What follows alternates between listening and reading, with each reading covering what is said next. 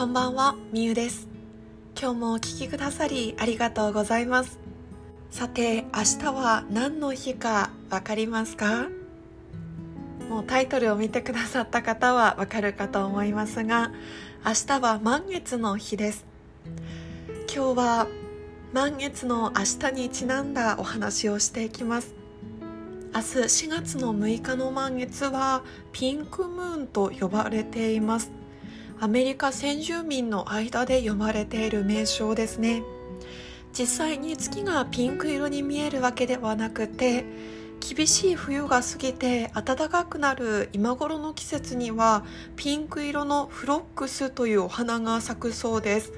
それに由来して名付けられたそうです。本当に季節ごとにいろんな満月の名前があるので興味がある方は是非調べてみてください。さてこう当たり前のように満月の話をしているんですけれどもあなたは月のサイクルを意識して生活をしていますか？例えば今日が満月だなとかあもうすぐ新月だなとかあもうすぐ上限の月下限の月だなとかそういったものを感じたりとか考えながら過ごすことってあるでしょうか？あんまり意識しないなっていう方のためにも最初に満月とはということをお話ししていきます。もう満月とはというのは本当にあの見ればわかるとは思うんですけれども月が丸い形まん丸の形になっている一番月の形が満ちている時ですね。で満月はそんな形からも含めて物事が満ちる日と言われています。同時に振り返りとか調整を行うタイミングでもあります。以前は新月の日に私は音声配信でその月の新月のテーマとかこれをした方がいいですよということをお話ししてきたんですけれどもその一つに新月の日は願い事を書くのがいいですよということをお話ししています。そして満月約2週間経った今その願い事今の進捗を振り返ってみたりとか何か達成している物事があればそれについて感謝をしてみる日にぜひしてみてください。もちろんいい結果ばかりではなく思うようにいかない状況もあると思います私も毎月振り返ってても結構8割ぐらいはあまだちょっと達成できてないなっていうことの方が多いですでもそれはそれで今の状況を確認したりとかあ今はここまでできたから次はここからこうしていこうという軌道修正をするタイミングにもなっています。なのでいい結果ならもっともっと良くなるようにそうとは思えない状況なら別の選択肢を検討してみたり少しずつ調整をしていくタイミングにするといいと思います。そして満月当日明日はエネルギーが最大限に強まる日です。満月というと割とポジティブなエネルギー力強いエネルギーまあ、月が満ちているっていうのを見るだけでもわあ綺麗だなとかあなんかすごいエネルギーを感じるな光り輝いているなっていうのを感じ取る方もいらっしゃると思いますがそんなポジティブなパワーに満ち溢れています。なので前向きな明るいムードが漂うんですね。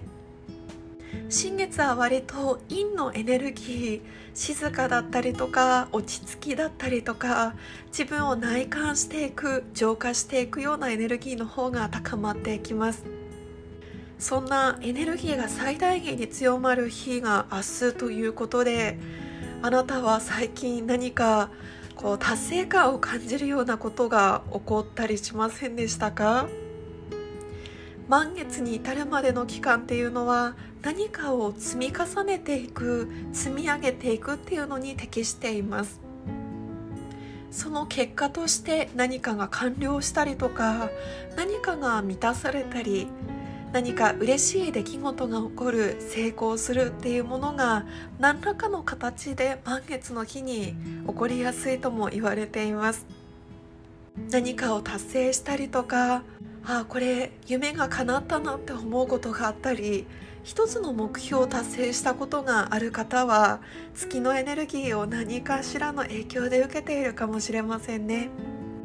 さあ満月についてここまでお話をしてきましたがじゃあ今回の満月はどんな満月なのかっていうのをお話ししていきます。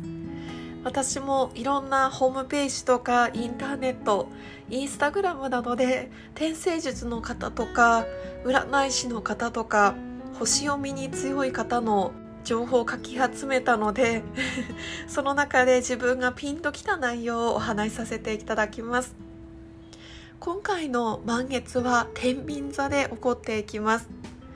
天秤座のテーマっていうものがパートナーシップって呼ばれるような1対1で向き合う人間関係にスポットが当たるそうです。恋愛とかパートナーシップ夫婦関係とかですね。あとは人間関係と関係が深い天秤座。ということでそこに対しての振り返りとか調整がキーワードになっていきます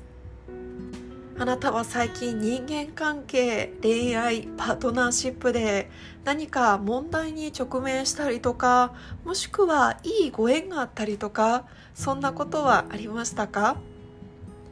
もし無理をして付き合っている関係性があるのであればそれはこの機会に手放してみてもいいかもしれません。そうすると自然と自分に合う人間関係とか新しいご縁にも恵まれやすくなっていきます。この満月ではぜひ自分の人間関係恋愛パートナーシップについても見直してみてはいかがでしょうか。天秤座で最高潮に満ちる明日の月には愛とか友情を豊かに実らせる力があるそうです。親しくなりたい人や大切な人を誘ってご飯を食べたりするのにも最高な一日だそうですよ。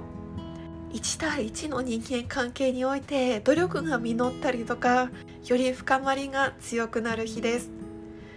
私としてはこの満月を過ごす上で大事にしたいなと思ったのがタイトルにもある大切な人を大切にするということです。自分にとっていい影響のない人間関係とか自分をなんだかネガティブにさせる関係性っていうものは手放していいと思います。あなたを傷つける人はあなたも別に関わらなくていいし